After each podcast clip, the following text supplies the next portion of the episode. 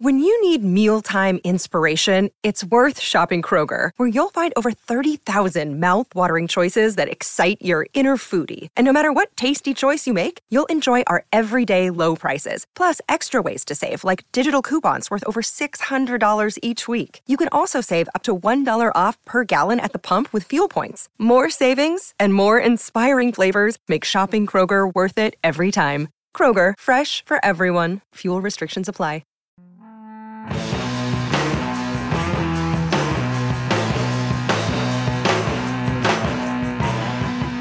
Hello, folks. It's a different one. Trying to switch it up. Uh, welcome to the A to Z Sports Big Orange Podcast. I'm Charlie Burris, here as always with my co-host and A to Z Sports Tennessee writer, Zach Ragan. Wherever you listen throughout the world, we thank you so much for listening to us. Zach and I talk everything Vols every week here on the Big Orange Podcast. And if you want to listen to this on the regular, make sure you go over to the A to Z Sports Podcast Network feed on Apple, Spotify. Rate, review, subscribe, and uh, specifically subscribe. Because if you do that, you won't miss a single episode when we drop them on Mondays. I'm at Charlie underscore Burris. Zach is at Zach TNT on Twitter. A to Z Sports is at A to Z Sports on Twitter and Instagram, Facebook.com slash A to Z Sports Nashville, and A to Z Sports.com for all the stuff that Zach and I write about them Vols. It's a snowy Monday, which is really odd for East Tennessee. Um, thankfully, roads weren't too bad. Got to go out uh, around lunch and was pretty easy to traverse. But Zach, you over to our east, which I would say gets even less snow than we really do. You're like iced in right now, or to some extent. Yeah, I'm not uh I'm not gonna attempt it, but yeah, the the road's still pretty covered in a decent sheet of ice here. So it's been a couple of days of sitting at the house and pretty much eating all the snacks I had bought. so those are those are pretty Perfect. much gone by now. So if something doesn't happen soon, it's gonna be it's gonna be rough times here. Thankfully, it was a couple of unbelievable days of sports, and then today is another one. Uh, MLK Day, happy MLK Day to, to everybody, uh, celebrating the great Martin Luther King. Um, a lot of people off of work and uh, so sports were on all in the middle of the day, and then you got the final wild card game tonight between the the Cardinals and the Rams. For my money purposes, I need the Rams to win that one, please and thank you. Uh, if you could, uh, specifically Cooper Kupp, if you could go for over 107 yards, I would really appreciate that. Maybe a touchdown. I don't know. You do you, but I'm just saying my wallet would appreciate it. Uh, but a, a crazy uh, set of sports. So so that was good. At least if you're going to be snowed in, that's the way to do it. Um, but as far as Tennessee sports goes, not a ton going on with football, but basketball on Saturday gets. But what's the right way to even frame this? Boat raced, um, blown off the floor, uh, destroyed. Looked like they didn't even belong in the same league as the Kentucky Wildcats. Uh, Tennessee went into Rupp Arena and got embarrassed. Uh, that's that's pretty much the bottom line there. Now, this would really be the topic that's top of mind if you're with if you're following Tennessee sports daily. Um, and we are going to talk about it. It's just gonna be in the second half of the show because we really fleshed out Rick Barnes and our thoughts on that actually last week. And our thoughts really haven't changed much. My thoughts haven't changed that much in the last two years, frankly. Um, it's dicey with old Rick, and I think more and more people are coming to that viewpoint. Uh, I, you know, you hate it. You just you wish that we would just, you know, make Final Four, win a national championship every year, but that's not how the world works. And so we'll we'll cover that. We'll give you know our, our view, given the Kentucky game on that in the second half uh, of the show. But that was a tough one to swallow, Zach. Yeah, that that was pretty rough game from from the outset. Uh, when a team shoots almost seventy percent, it's it's it's kind of like how much how much can you do? Like you you can't there's not much you can do to defend against that. But then on the other hand, it's like, is there anything you can do to defend against it? I mean, Tennessee been playing some good defense, and then they they give up the most points that Kentucky has scored against an AP top 25 team since 1994. That is that's hard to even comprehend. Uh, so when when you're giving up that many points, it's it's concerning. I think it I think it does go beyond a little bit of well, Kentucky just couldn't miss. I mean, I, I think Tennessee's Tennessee had a lot to do with with Kentucky not being able to miss. So as I mentioned, that we'll we'll wrap up the show with that topic, but I'll I'll put it this way: from my view, watch the whole game, and I've actually rewatched some of the clips. Why? to, well, I would say it this way to make sure my theory was okay. correct. I don't want to be saying the stuff that I'm going to say with no basis. I'm sure that was um, not easy. Kentucky did not shoot 80% or whatever from the floor f- from Magic. They're good players, but they're not that good. Tennessee's defense was could have been better. Anyway, uh first before we get to that topic, might end up being a little shorter show today, I, depending on how this first topic goes. But this is something that we have followed closely, and I think it's really important to to talk about in terms of just ten- Tennessee athletics in general. It's a big story. Um, the rules around the NCAA NCAA violations and how it pertains to Tennessee and its current NCAA investigation, those rules could be changing uh, in the very near future. I didn't know that this was happening. Adam Sparks of the Knoxville News Sentinel wrote about this, Zach, and you sent it to me, and uh, you you've dove down into it a little further than I have. But what is the deal with how essentially it seems like Tennessee is attempting to change the rules so they don't get in trouble? What's going on? Yeah, I mean that that kind of is how it feels because uh, so according to Adam Sparks, there's an NCAA convention that starts on Wednesday in in Indianapolis, and it will be a, there's 17 members on this committee, and basically the discussion is going to center around changing the rules on NCAA infractions, uh, how the NCAA, NCAA punishes offenders, uh, you know, the schools that break the rules, you know, because as it is, it's something we've talked about a lot. Usually, the players that had nothing to do with the infractions, the coaches that had nothing to do with the infractions, are the ones that get punished. You know, they're the ones that face the bowl ban, the loss of scholarships, and they had nothing to do with it. Um, so it, it's something that's needed to be changed for a long time. But Tennessee actually has uh, the deputy athletics director, Cameron Walker, uh, is one of the 17 members of the group that has created this report, which is presented by LEAD1, an association that that's representing all of the athletic departments, 130 FBS athletic departments. They presented this. They're going to present this report, basically to suggest how they can better punish programs that that break NCAA rules. How they kind of they want to mitigate the the penalties for programs that cooperate, like Tennessee did, which has something we've talked about for a, many times on this show. Is don't cooperate, don't talk to them because the ones that do end up with harsher penalties. There was an example in in Adam Sparks' article about Missouri and Mississippi State. You know, Missouri cooperate. I believe it was Missouri cooperated, received a bowl ban or, or postseason ban. Mississippi State didn't and Mississippi State faced way less penalties because they just didn't cooperate. Kind of makes you wonder if Tennessee knew that this was coming down the hatch, uh, and, and that's the reason they chose to approach it the way they did. Something that I've, I don't personally know this to be true, but it feels like Tennessee has really been pushing out that number of of how much money they've spent investigating this. It's over. It's 1.08 million, and every article you read, every time Danny White or Donde Plowman, the chancellor of Tennessee, talks to the media or reporter about the investigation, that number gets tossed out there. And they really want to publicize that number, it feels like, to say, hey, look, look at how deep we went into this. Look at how hard we've tried to to clean this mess up and cooperate with the NCAA. And for a long time we said that that was the wrong move, but maybe with this stuff coming down, you know, maybe Tennessee's playing this a little smarter than we thought they were. This really did give me pause when I read this for the reasons that you're saying there. Um, I have been extremely critical of Tennessee for giving the NCAA even the time of day. Don't even look in their direction as far as I am concerned, because all they do is just bend you over. They have no respect for anything. It is an organization run by absolute buffoons.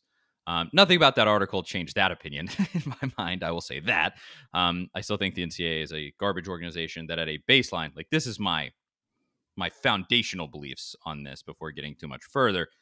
The NCAA should be done away with. I think it serves no real purpose at this point. Um, college sports is a semi-pro league and should be treated as such. But with that out of the way, um, I actually kind of took a step back reading this and I thought, wow, Tennessee might have had some forethought here and some actual vision to an impressive extent, if that is actually what happened. We do not have confirmation of that. But if they knew that this was coming down the pike and they said, hey, NIL is about to change, that's a big part of it and it's going to kind of change the landscape of, of college football. Now, Tennessee has been huge on the NIL stuff from the beginning, and that's good. Um, and then if they knew this was coming right behind, where potentially they could get the rules changed in their favor so that punitive action is not taken against kids who did nothing and really only against somebody like Jeremy Pruitt in this case, I would actually change my opinion and say, Still, I don't support ever cooperating with the NCAA because screw those guys. But if you're going to do it, at least they did it this way because it seems smart. Uh, and and they're gonna and ultimately, I think in a much more immediate sense than I thought was thought it was going to be. Uh, Tennessee could get this NCAA cloud uh, off from over their head, and that would be massive. I mean, just like Josh Heupel managed a, a number 15 recruiting class with all this garbage going on. And you add, you know, even more enthusiasm about the NIL and things like that. And then you get rid of this NCAA investigation. I got to think that it's just going to become that much easier to recruit the University of Tennessee. So, uh, this I'm extremely interested to see how this turns out because I did not know that this was a thing. And, you know, forgive me for not uh, spending all of my free time following exactly what the NCAA does. Um, but uh, this, I, if they pull pull this off, they are some crafty bastards. I will say that's uh, an, a uh, thinking twelve steps ahead kind of move, and I I would applaud them if that is what happened. Again, they may have just walked into an advantageous situation and not known it, um, and then they may end up getting the easy way out. May I mean it has to actually come through. It has to go the way that Tennessee wants it to go. Although it seemed like from reading that article, it seems like that is probably what's going to happen. It seemed like the majority of institutions are in favor of favor of it, which usually is what moves the NCAA. So, I it's, it's a fascinating situation. I, am very interested to see what happens. I mean, it, it makes so much sense, which is one reason you wonder if the NCAA will actually do it. But to punish to punish these players that, that had nothing to do with something, it, it, just it's never made any sense. And then you give a coach a show cause penalty, and what you know, what does that translate to? Bruce Pearl's still coaching. He's got Auburn, you know, right back at the top of the college basketball world, just about plenty of other coaches we've seen that have that have had plenty of issues with the NCAA, and it doesn't really, it's not even really a hiccup in their career. I mean, those are the ones that it should follow, and you know, maybe maybe this will change that. As far as ten, as far as Tennessee cooperating, you know, deciding to cooperate, I don't know if they had enough foresight. I mean, this was that that was before Danny White was hired, so who knows I mean, this that, that would feel like a Danny White move. So I don't know. They, yeah. I think they might have just kind of lucked into it, but as it went along, they realized maybe they could play it this way. But that I, I found that example exactly of Missouri, Mississippi State, and just to show you just how crazy the NCAA is. At Missouri, an athletics department tutor completed academic work for 12 football, baseball, and softball players. The tutor reported her own misconduct, cooperated with the NCAA. At Mississippi State, same thing happened, except it was 10 football players and one basketball player. So pretty 11, 12 pretty much the same thing. That tutor did not participate at all, would not sit for the NCAA, and would not even respond to the NCAA. Missouri received a one year postseason ban in all three sports. Mississippi State received no postseason ban. I mean, that even if nothing gets changed, you have to go that route. It's it's the only way that works. I mean, it's working it for LSU certainly, and Will Wade, who I still can't believe is employed. Um, you know, if the NCAA wants to actually have schools cooperate and try to clean up some of this stuff to some extent, they've got to make it worthwhile for for those programs, and that this is really the only way to do it. So maybe the NCAA kind of understands that, hey, these programs are starting to get some leverage where they don't have to talk to us if they don't want to. I mean, th- this has been the forever problem with the NCAA. I mean, I, I know that there are a lot of people, and there's going to be people that listen to this that push back on on my opinions on this. But this is where my my opinions really come from. Is that essentially no matter what the NCAA does, the pros will always outweigh the cons for college programs to break these rules. Always. It does. I mean, honestly, it doesn't even matter if you do get punished de- decently harshly. The NCAA has essentially thrown out ever giving out a, a uh, death penalty or anything like that, like they did with SMU, because it just is so ruinous. It's so ruinous. It, it, sets your program back for literally, I mean, how, you know, 20 some odd years with SMU. Um, and they really have never been back since, if we're being totally honest. Um, so like the punishments aren't really that bad. Oh, a postseason ban. Oh no, it's stupid, stupid it's, for sure. The, the, scholarships really are what hurts. That that's that's as bad as it gets. It can hurt your your program.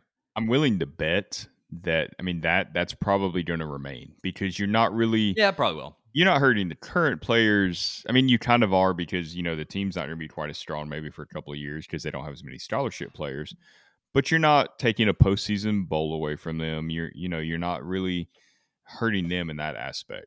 You're just you're hurting the institution at that point. But maybe you know maybe this is something where hey, if you hire this coach, you lose this many scholarships, and that you know then that really hurts a coach because you pretty much made them unemployable unless they're Nick Saban or, or somebody you know Urban Meyer or somebody like that.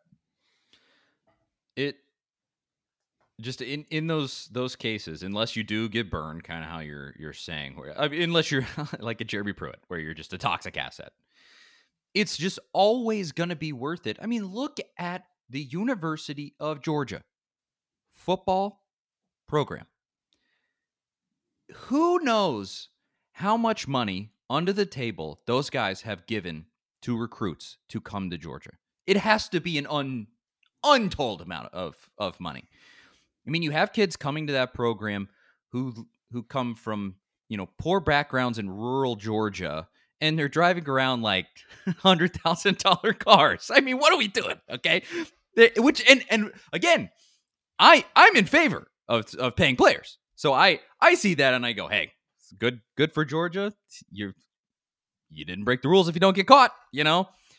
But they have given who, Lord knows how much money to kids, but they don't get caught. They wrap it up nice. Kirby, Kirby has figured it. I'm sure he probably learned from Saban. Let's be honest. Kirby probably learned from Saban, and they just know how to keep it wrapped up. And the, the donors know how to keep it wrapped up. And so they don't get caught. And so it doesn't matter. And so the pros are always going to outweigh the cons because they're recruiting at an elite level and winning national championships. And that's what you have to do. It is a sport that at this point is filled with snakes. So if you want to win, you got to get in the snake pit.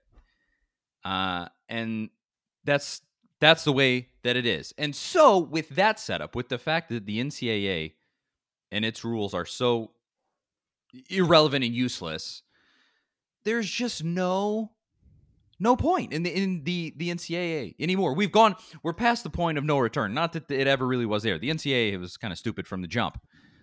But you're so far past at this point, especially with the NIL coming in, and and now that is we we can essentially all see right in front of our eyes, and it's above board at this point that it's just really a money laundering scheme, um, not a, not an illegal one, but one where you are paying these kids under the table, And then now you're just paying them over. And you have a donor who goes to the local, I don't know, dry cleaners and says, hey, give this kid a million dollars or however much, a hundred thousand dollars, uh, and say it's from you. But actually, it's from me. And then he's going to come to the University of Georgia or wherever. And that's just a money laundering scheme. and it just is like, why, why can we not?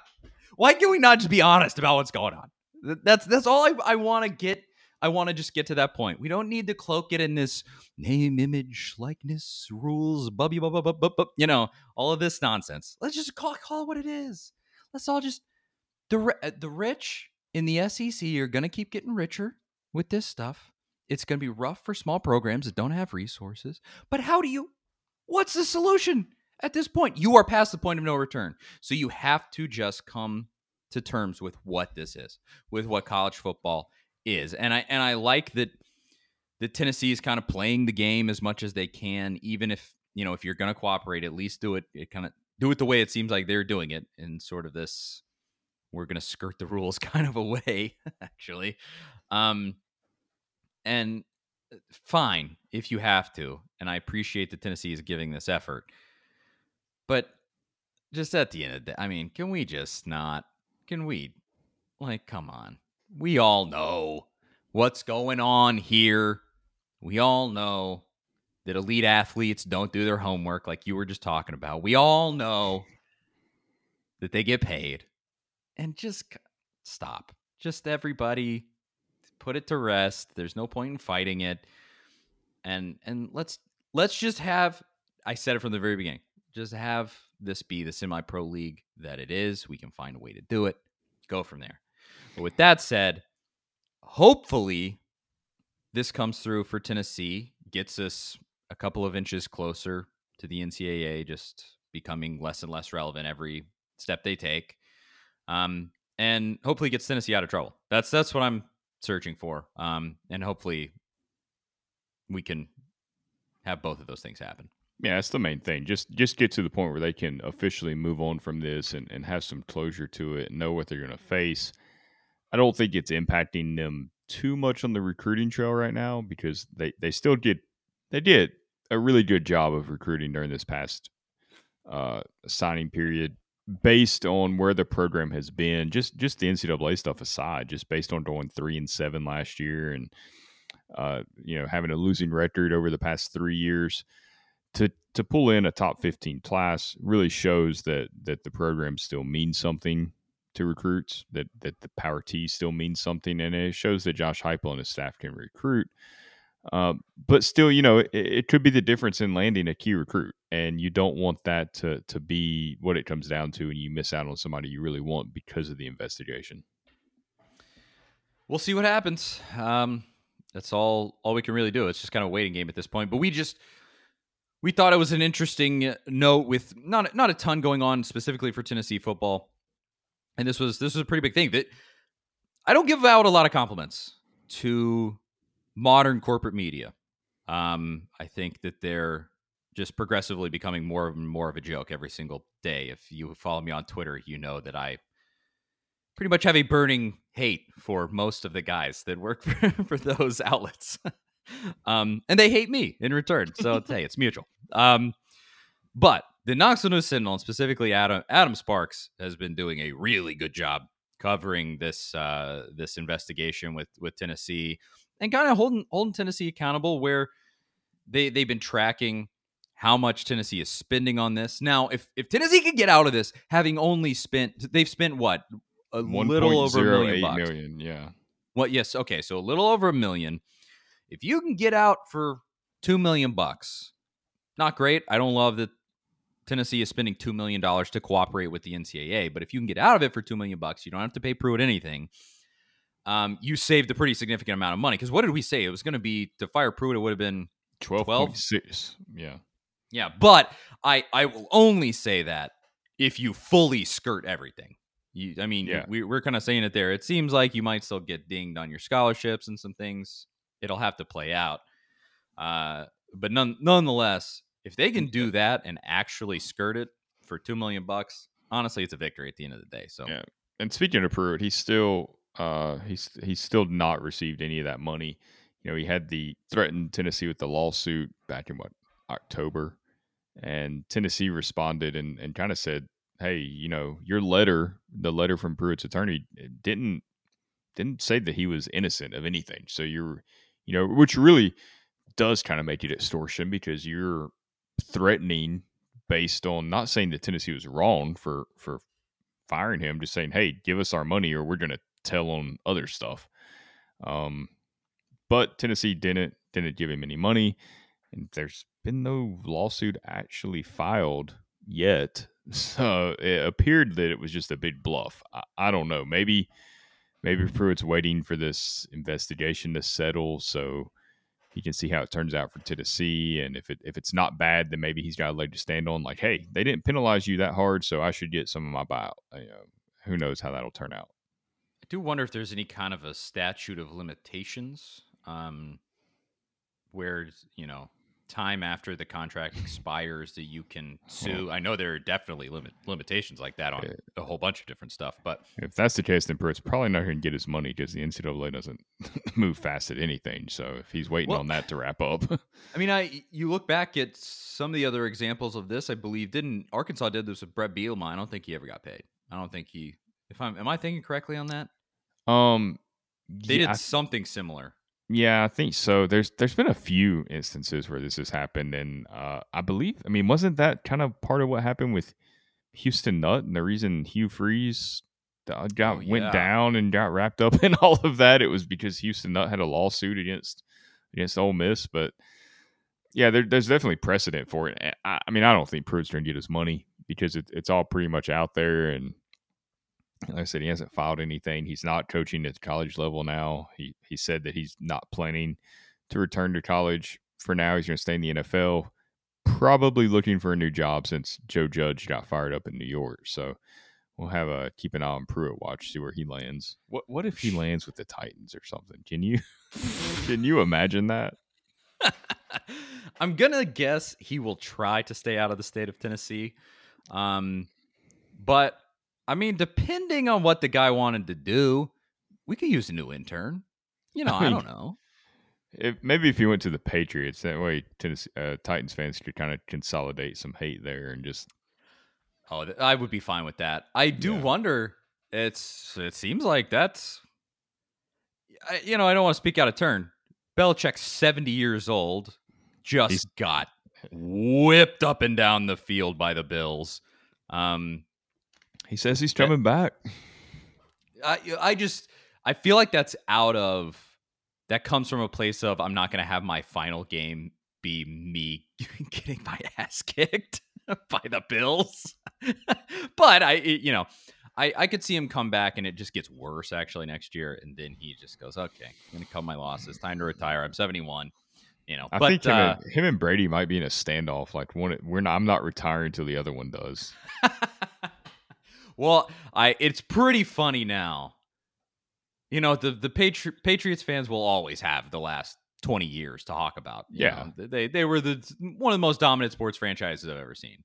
Mm-hmm. Um but it's pretty funny now watching them flail around and go, "Tom, Belichick sucks. It was Tom the whole time. He's the only reason we were good. We stink now." And I was watching some video with uh was Portnoy that uh, Dave Portnoy had Barstool, and he was just beside himself. And I, it was pretty funny. I, I can't lie.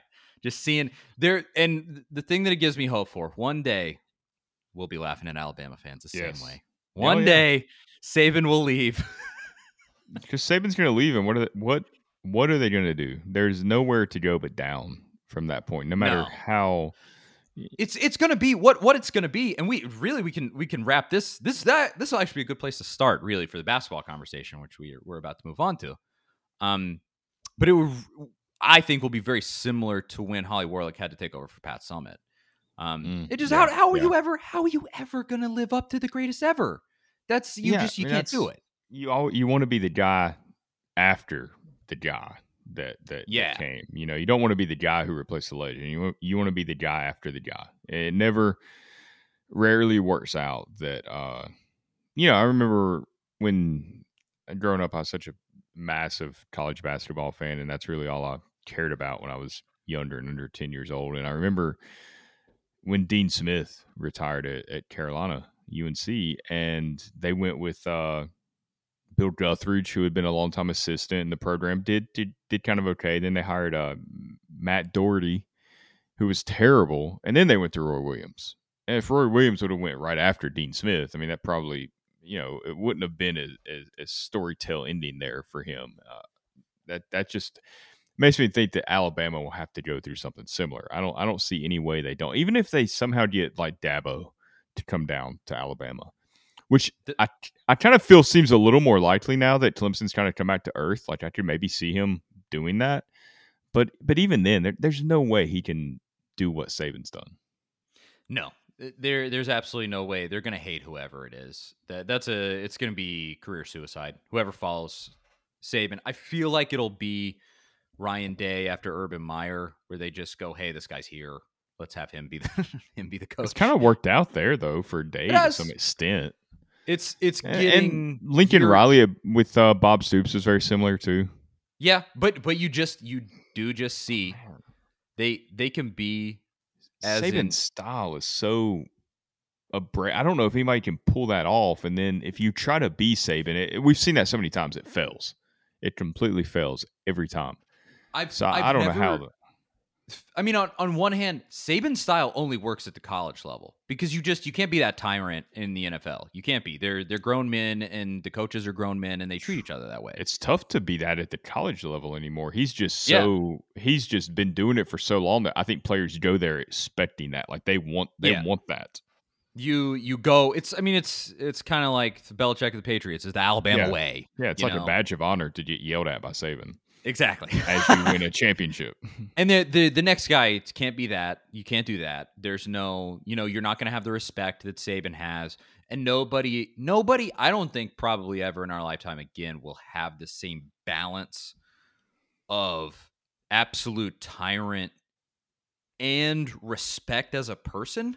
yeah, of. I mean, you saw after that game, he really has his players' backs. Like he uh, really does. You, you, you can't deny it. Like the way that he kind of sat there with Bryce. I, I believe it was Bryce Young and Will Anderson, and kind of took a moment just to make sure that they got some some respect uh, after losing to Georgia, which that that's still tough to swallow the whole Georgia thing. Yeah, but uh, yeah. you know, yeah, yeah, that, about it that much. But it, yeah, you definitely have to have that balance. You you do, and it's probably the thing that makes me the most ill about Nick Saban is because he does have that balance.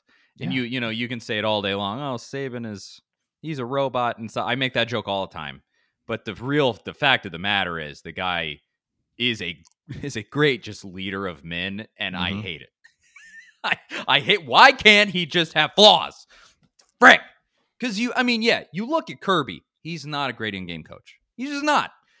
But eh, this year he fully outclassed Nick Saban with talent. I mean, he just yeah.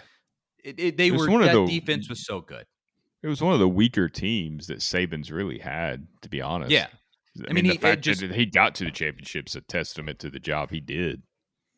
Yeah, exactly. I mean, the, the yeah, the fact that he got to that championship game is because Saban is an is an incredible coach. Period. They Georgia was the best team in America from the beginning, and it ugh, I I hate it so much. But I I do look and I I also go. I don't think that Kirby is going to have that same unbelievably sustained success because he is not I have not seen the evidence that he is as truly good of a coach as Nick Saban is. Like you just look at what Saban does and you just go damn, he is like ironclad from front to back. And you look at Kirby and you go you're a great recruiter. Like that's that's your you're running an offense from the 1990s and you have a great defense. Like that's they won that game with defensive depth. I mean, yeah. the fact that they bring in their them. second string and it's the same as their first string, that's where that game was won. That's where their dominance came from all season, is that they just, you could not tire them out. You could not put a dent in that defense, uh, even when their offense struggled. And it still came down to Alabama could have tied the game. it's still, Saban found a way. And, it, you know, obviously it was a pick six at the end there, but like, they still found a way to be right there at the end it's just ridiculous. I hate both of those programs mm-hmm. so much. I just bleh.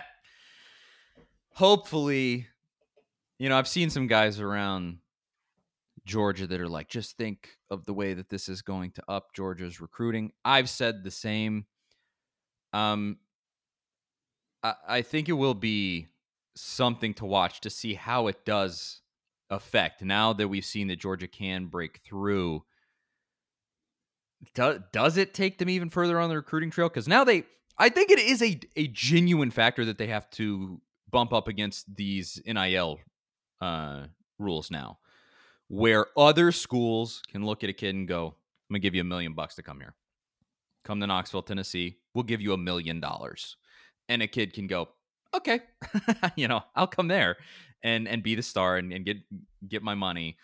And I I wonder how he'll how he'll navigate that. If it will be as simple as Georgia's won a national championship, so the recruiting's just going to get that much better, or if this really does change the landscape. Because I I think it has changed the landscape already.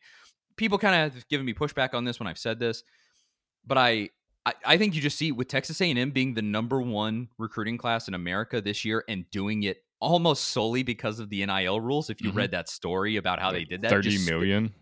Ungodly amounts of money on this recruiting class. Ungodly amounts of money.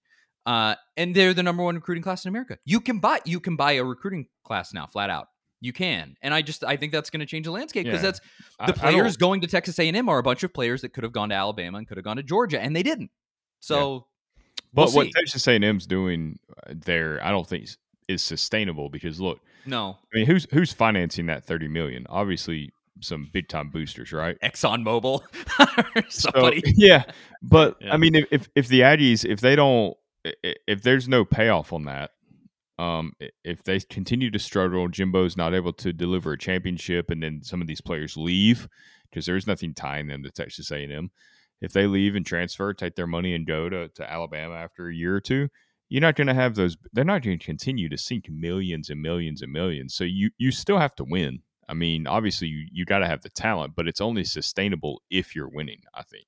with the talent this is just my my personal opinion of the way that they're setting it up with jimbo he's had successive really good recruiting classes now two Yeah. or two or three or maybe even four i mean they've been right up there top five and it started to show this year they beat alabama with zach calzada at quarterback who's not even the quarterback anymore he transferred away Yeah, but then they Um, lost to a coach that had already been fired too.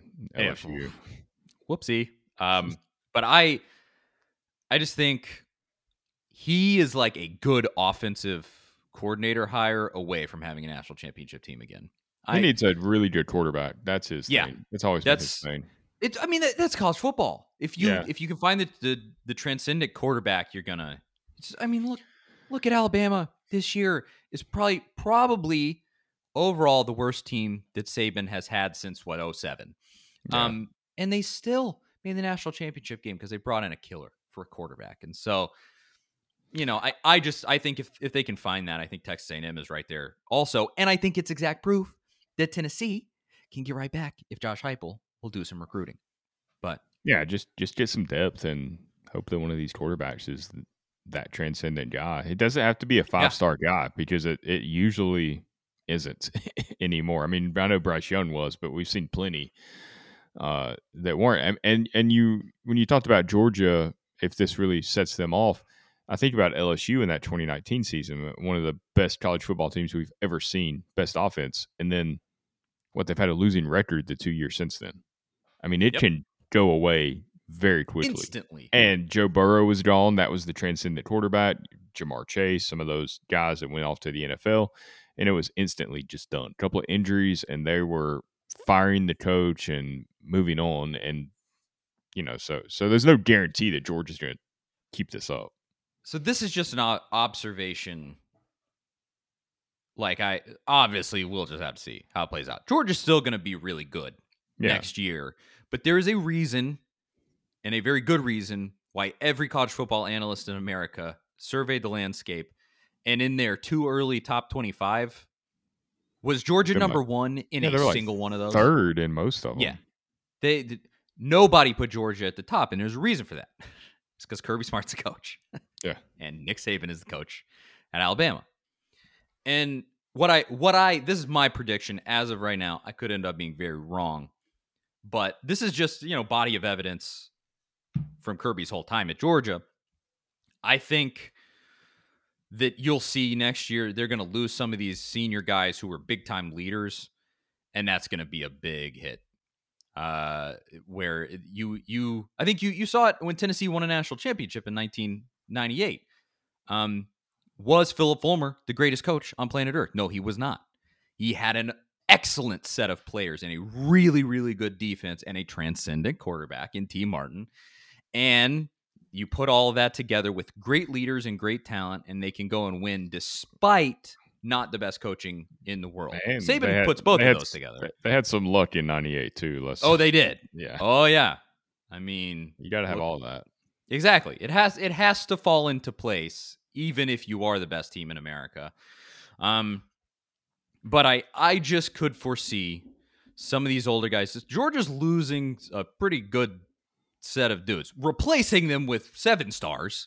You know, as we said, there was just no outrunning them this year. But you just you lose some of that senior leadership, and your head coach isn't as good as Nick Saban is, and you can see fall off. I I just think. I- I- am I saying that Tennessee is going to beat them next year? No, I think Tennessee is going to lose them again next year. But I just think that they there's a decent chance that they are not nearly as as good as he's now. I, I think there's two things before we move on to watcher Kirby Smart. One, one how he handles winning a championship. Anytime you got a first time uh, championship winning coach, it's always interesting. That does it change their style? Um, sometimes it does. I, I think that was. I, don't know if it applies to Gene Chizik because he just got lucky with Cam Newton, but Ed Orgeron for sure. That dude lost his mind after they won the championship. I mean that that team was pretty locked in, and then all of a sudden he's getting divorced and running around shirtless. Completely different guy.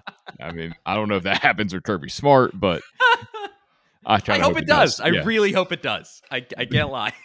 The other thing to watch with him is, is he's losing some assistants now. He's gonna he's gonna have Yeah. to start dealing with what Nick Saban has to deal with. He he lost uh, his defensive coordinator Dan Lanning, the head coach at Oregon. Now, how how does he deal with that? His his passing game coordinator just just left for LSU. Um, you got to replace those guys, and the staff is part of what makes this all work. If if you don't have a good staff, it, it doesn't really matter who the head coach is. It, it's not going to work. So, how does he manage that? That that those are the two things I'll be kind of watching as as we proceed here. It's it all comes down to being that executive, being the CEO. As Yeah. cheesy as that is, the way that it gets talked about, it's so important to to be able to be a great manager re- realistically at the at the college level. So we'll hey, we'll see. Personally, I don't think that Georgia's about to become a dynasty. Um, I know a lot of people have that fear right now. I am not of that opinion. I think that they that defense was just beyond beyond anyone's wildest dreams uh, as far as what you could put together as a college football defense. And and a decent set of those guys are going away after this year, and that's going to change that landscape. So I don't know. We'll see. Uh, with that said, we did mention what it would be like if you followed up Nick Saban at Alabama and compared it to Pat Summitt and Holly Warlick. And we said it's great to be the guy after the guy. Well, the guy after the guy for the Lady Vol basketball team is Kellie Harper. And they are having an awesome season. Uh, they just absolutely laid the wood to Kentucky this weekend. And it's fun to watch. And laid the wood to Kentucky after one of Tennessee's best players went out, actually. Uh, unfortunately, hopefully she gets back quickly. I, the diagnosis was day to day after the game. I think it's just like a sprained ankle, it looked like. But um, day to day for one of the best players. And still, Tennessee won that game by like 30. Just waxed the floor with, with Kentucky. And Kentucky's a top 25 team. I think they were ranked like 19th. Tennessee is top five right now. I believe number five. They may be higher as of today. I don't know if they if they rose up the rank after a really nice top 25 win. Um, but only one loss on the season. That one loss is to number two Stanford. A win over Texas.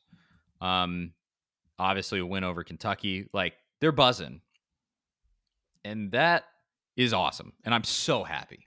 It makes me so incredibly happy that one of Pat Summitt's players is now taking the reins, and it looks like she might have a Final Four team on her hands. That's so awesome and so exciting, and I love it so much.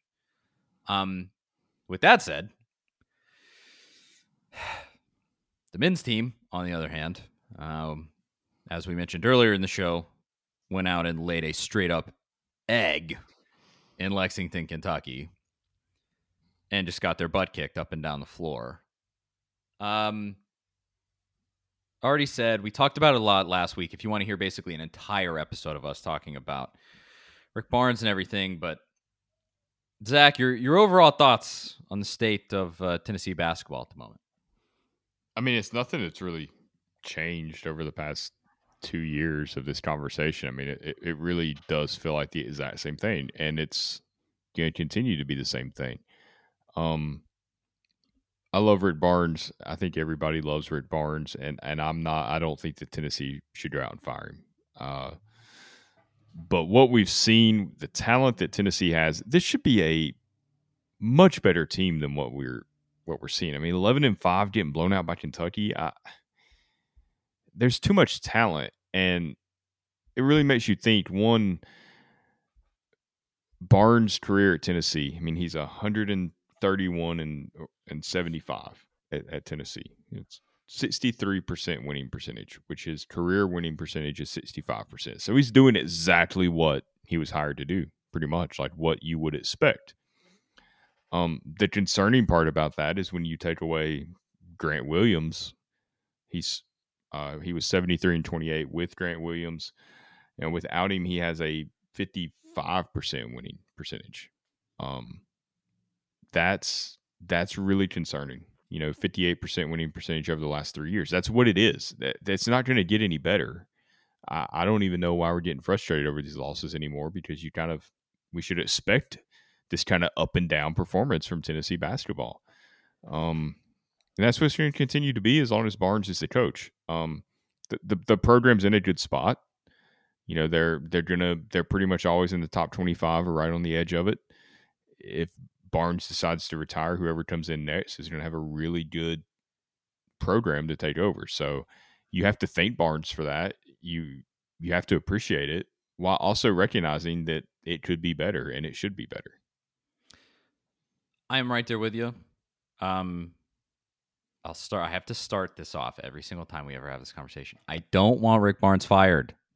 Nobody wants yeah, it's Rick Barnes to be fired. We shouldn't have to say this, okay? Every time you criticize anything about Barnes, that's the first thing. Is well, who are you going to hire? I'm like, well, I haven't said a thing about firing him. Yeah. So let's that's that's not hold the up. conversation that, that we're having. The longer that his tenure has gone on, now when, when he got that giant new contract, the conversation that we had on this show, you can go back and listen to it, was can he live up to that fat number? He has not. Period. Not even really close. Fifth, high, fifth highest paid coach in America, ahead of guys that have won multiple national titles in some cases. He's actually been worse at Tennessee since that contract. Yes, it's considerably actually. Um, yeah. Not only did he not live up to the contract, he's been far far below it. Unfortunately, it's just the expect it's the expectations that he set. Like he did really well with Grant Williams and and Admiral Schofield, Jordan Bone, and all those guys, and that's where we're at. And then he got paid five million dollars a year and if you don't want to be held to $5 million a year standards, don't get paid $5 million a year. You know, he's making as much, nearly as much money as Jay Wright, who has won two national championships. It is what it is. What do you want me to say? So, starting from there, the observation that I've gained more and more of now, now that Grant Williams and, and that whole set of guys is gone, the observation that has kind of come to light for me is this in the last few years. Rick is a very good player developer. He is. I, I think he's like Santiago Vescovi has has turned into a extremely valuable asset for Tennessee, and and he's gotten better since he got to Tennessee. Uros Plavsic is a guy that I thought when he initially got out there, I was like, wow, he looks like just a brick standing out there. I mean, he doesn't know what to do. And he has gotten better. He's not perfect, but has certainly gotten better. Rick is good at developing players. He is. Look at Grand Admiral. You know, he's done it his whole time here. What he is not good at is taking those developed players and turning it into a cohesive product on the court. He is not good at that at all. I think right now he does not have a very balanced team, and he never really has at Tennessee. Even when it was Grant and Admiral, all they ever really did for offense was throw it inside to Grant, and he, Grant just forced the ball up and off the glass, and he would score like that or draw a foul. That was like the bulk of their offense. Um, and so he just is not great at putting the pieces together. Unfortunately, it is what it is at this point. We're seven years in. I think we can say this with absolute, and and it's one of the main reasons he got fired at Texas. Had Kevin Durant, and I believe lost in the Sweet 16. You know, mm. one of the greatest basketball players of all time, um, and didn't make it very far. He just is not great at putting the putting it all together, putting the puzzle pieces together. So my my current thought, obviously things could turn around and this team could just find complete cohesion and it would be amazing. The pieces are all there. Five star generational point guard, one of the best recruits to ever come to Tennessee, number one point guard in America coming in. The the talent is there. John Fulkerson, 52nd year senior and and uh you know, Triple J is uh, you know, senior leadership, even more senior leadership on the team, but it could come together. I don't think it will. Um, and I think you have to start having the conversation, the retirement conversation with Rick. I think you do. I think if you're if you're Danny White, you got to start planting that seed. You got to go, hey, let's let's talk. You know, you're you're 70. I don't how how exactly old is he? I don't know if he's 67, I think. So he's, he's getting up there beyond typical retirement age. Um, I think he still feels healthy and he still feels good and he still wants to coach, I think. But I just look at his demeanor on the sidelines. He just knows it's going south. You could tell in that Kentucky game. Just wasn't yeah, the, he, it wasn't there. He he was getting I tweeted this. He was getting wrung out like a wet rag and just kind of sitting there like staring off into space. Said, like, Rick, what he, are you doing? He looked just like a, a Tennessee fan in the stands. Just. Yeah. Like he, it just looked kind of consigned to his fate.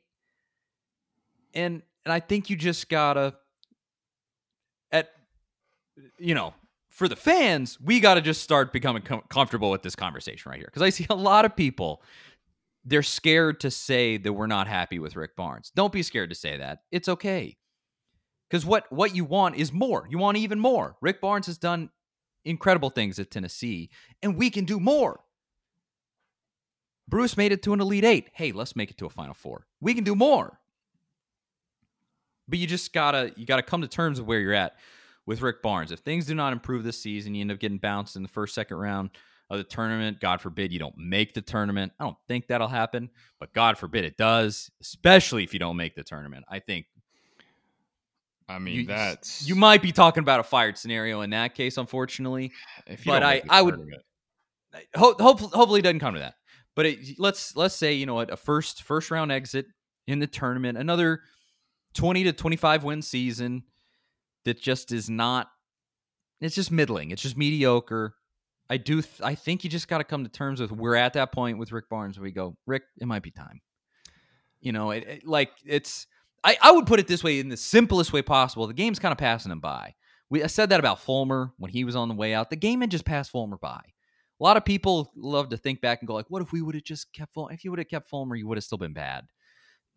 because the game had passed him by, and I think the the game is kind of passing Rick Rick by. You see some of these these young coaches having a lot of success, and and the thing with college basketball is that I think of a lot of maybe fans of Tennessee who don't pay super close attention to college basketball because they're just more football people. There's a lot of really good young coaching talent in college basketball right now. A lot, like a lot, a lot way more than college football. There's way bigger coach pool to draw from in college basketball than there is college uh, football. So I'm. It sucks that it has come to this, but I'm also not super discouraged because Rick has done what we wanted him to. He has made Tennessee a much more well thought of program. He took this thing from the absolute dumper to a nice, stable spot, and that's great. Tournament almost every year with Rick. Amazing. We can do more. That's that's to, all.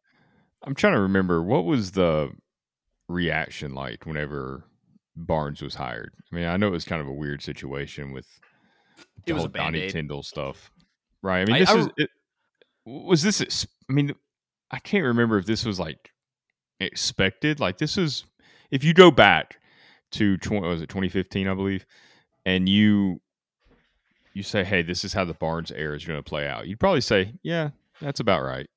I mean, that that's would that seem right? I'd have to go back and look. I think I guess I was on Twitter at that point. I wonder what I said about it, but I believe it was something along the lines of like Tennessee probably stumbled into a good hire. Yeah. Didn't have didn't have a ton of faith. And what I how how I would say I thought it would go is that Rick would get us to this point right now where you're making a tournament every year, but it you're still just like five to ten seed, you know, somewhere in there, kind of middling tournament team, which for Tennessee at that point would have been a miracle. Um, and then he just way, you know, he shot past the moon with Grand Admiral, number one team, 30 wins, all that stuff. And he raised the expectation so high and raised his own pay rate so high that he he probably got out a little over his skis, I think. Um, because I I would say at the beginning, I expected him to get to where he is at this day, current day. And he went past that and now has kind of come back to the mean. And the mean at $5 million a year ain't going to cut it. Unfortunately. It just is that's that's the way that it it's the way that it is. I know it sounds harsh, but let's just have the conversation. Just let's stop skirting around it. That's all I I want to do cuz we all I think it's completely understood. We all without a doubt appreciate what Rick Barnes has done. Those years were incredible. I got to cover them up close courtside as a media member. It was so fun. And I am forever thankful for that. Got to got to witness and go on the court for an SEC championship uh, the, the, uh, you know, a SEC regular season championship. That was so cool. Forever indebted to Barnes for that, especially as a Tennessee fan and how how seldom that type of stuff comes around. Um, but we just got to be realistic about where we're at with this. Where you just go, hey, there's a lot of great young coaching talent out here. Rick, we love you. You are an amazing representative for Tennessee. Let's have a conversation about your future. That might that might just be what it comes to in the yeah. in the postseason this year. That just is we're it's just getting closer every day. I, f- I feel like you it's tough. I feel like you have to let him go out on his own terms. You can't yes. you can't Phillip Fulmer this and force him out, especially if you don't have a good plan. Um, there would there would come a point though when you have to make a move if it, if things really start to kind of snowball out of control. As long as Tennessee's making the tournament, you let him keep going because your program's still going to be in, in a pretty good spot. But if he misses the tournament at any point, like you said earlier, I think he has to go then because it's it's probably just going to get worse. Really, you don't want to think about them missing the tournament this year, but at eleven and five, I think you've got maybe seven losses you can afford. I mean, I always kind of look at like twelve losses as really the bubble for a team, and that and that's really it could go either way at that point. You know, you've seen teams with 12 losses get in, you've seen them get left out. I mean, you've this Vanderbilt game coming up, I think, is really big because it's a game you big absolutely test. should win. But if you lose that game, then you've got, you know, LSU. You, you should beat Florida, then you, you're at Texas. Very tough game. Texas A&M's playing well. I mean, you've got to play Kentucky again. You got to go to Arkansas. You got to play Auburn. You know that Tennessee's probably going to lose a random game in there that they really should not lose. Uh, whether that's you know like at South Carolina or something like that, just a game that's inexplicably lost. I, I could see it getting up to that 11-12 loss pretty quickly, especially factoring in an SEC tournament loss, which is probably going to happen. That's that's kind of scary to think about. Just looking at what the tournament committee has valued in the past, I think they're going to get a lot of run out of two things, even if it does end up going south like that to above 10 losses, which is really 10 losses is kind of the cutoff. 10 losses with no good wins, like no, yeah. no truly remarkable wins. But it's going to be two things. You beat Arizona. And I think Arizona yeah. very well could end up being like a one seed. Like they're right. that good. They're having an amazing season. You beat Arizona, you're going to get a lot of run out of that. And you're also going to get a lot of run out of the fact you got Kennedy Chandler. They they love having prime talent in the tournament. They hate leaving those kids out. You know, guys that are going to be like future draft picks. Yeah. And you're you're going to get the benefit of the doubt probably from at least those two things. Um again, I preface it all with hopefully this doesn't happen. Just keep it under 10 losses and we don't ever have to have this conversation. I mean, if you have nine losses, Tennessee's a shoe You're in. Yeah, yeah, for sure. Yeah. I think I think with 10, they probably are. Yeah, like T- 10, you're probably still Arizona. Um, yeah, five, five, five more losses, and I think you're you're totally fine. And they're certainly there. Uh, to to me right now, the way that Tennessee is playing, five losses are there. Um, I don't know that I, they're some of those are toss ups and absolutely winnable games, but Yeah, I mean, I think- possibility of five more losses is without a doubt there. Right. I mean, after beating Arizona, every game's winnable. I mean, you've Yeah. showed that you can beat anybody, really, but you've also showed that you can completely just lay an egg and and, and lose to almost anybody too if if things really go south in a given night. So, I think by the the by the next Kentucky game, we'll have a pretty good feel for for how the rest of the season's going to go. Yeah, I guess I, my my point for this, and I I even wrote about it this this week. Wrote a quick little thing that was just called "It's okay to talk about how Rick Barnes is underperforming" because. Like, like we were saying, like it seems like people are just scared because they want to be like, "Well, Rick, he's he's been so good. I just I don't even want to bring." It's okay. Like we can just let's ha- hash it out. just talk talk it out. Let's you know let's get it out there and just say say what it is. If the season doesn't get better, you're gonna be having a weird conversation with Rick Barnes at the end of the year. It just that's that's the situation that you're in. Unless unless Danny White is just going to consign the basketball program to mediocrity, and I don't think he's going to do that. No, no, he's so dialed he into every program being good. I mean, you see him out there, you know, celebrating the most random sports that I didn't even know existed at Yeah, ten, he was. I saw him tweet about a tennis match. Yeah, Tennessee he- he's- week. He's all in. He's not just a football athletic director, and you know, he he's the he hired Nate Oats at Buffalo, right? Is that? Yep. I mean, he's he's he can hire coaches. Um, as long as he doesn't hire his brother, it'll be Oh, fine. boy. No, thank you. He can stay at Florida.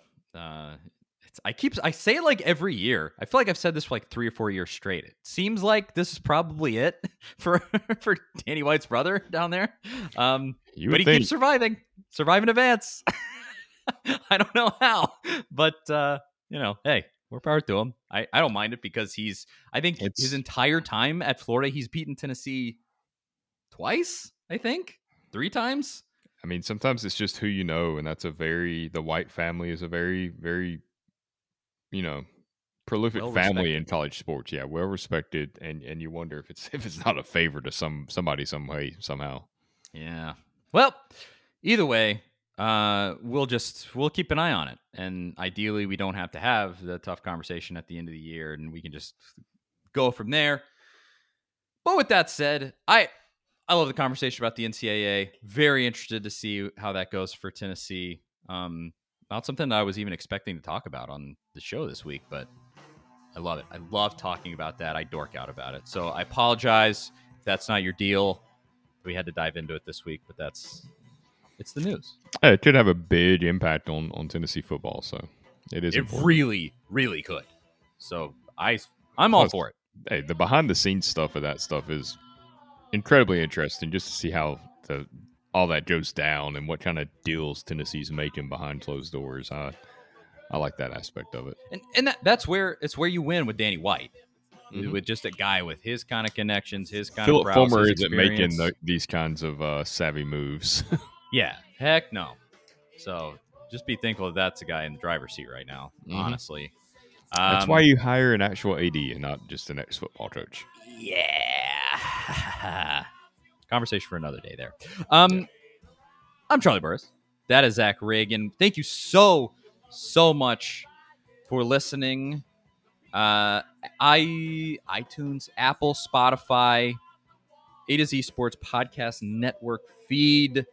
Um, listen to it there. Oh, here's here's where I'll end off. At Charlie underscore Burris at Zach TNT at A to Z Sports facebook.com slash A to Z Sports Nashville. Got getting all of this in, Zach. Are the Titans beating the, the Bengals? Or are we moving on to the next round? Are we moving on to the AFC Championship game? You know, my gut says uh, it says the Titans will win, but man, Joe Burrow is playing so good right now. It is. Here's here's a factoid. This this is one to watch for the rest of the week because these aren't certainties. Um, but something to me. Derrick Henry coming back. That is essentially a certainty at this Yeah. point. Dianna Russini, ESPN, she said it's basically a done deal. So Derrick Henry coming back, which I couldn't I just thrills me beyond belief as a Titans fan. Um, three of the Bengals defensive linemen, including their top defensive linemen, could very well be out for this game with Derrick Henry coming back. So, if that actually all comes to fruition, may God have mercy on the Bengals' soul. That's all I'll say. Yeah. Um, that's all. I, I'm not going to make any predictions. I'm not going to jinx anybody. no. Okay. Just ble- blessings on the Titans for Derrick Henry's foot and good vibes, good juju. Let's go win a game, make to the AFC Championship game for the what second time in three years. Let's do it, baby. With that said, Charlie Burr, Zach Ragan, thanks for listening. A to Z Sports Podcast Network feed, blah blah blah, all of that stuff. We'll talk to y'all next week. See you guys later.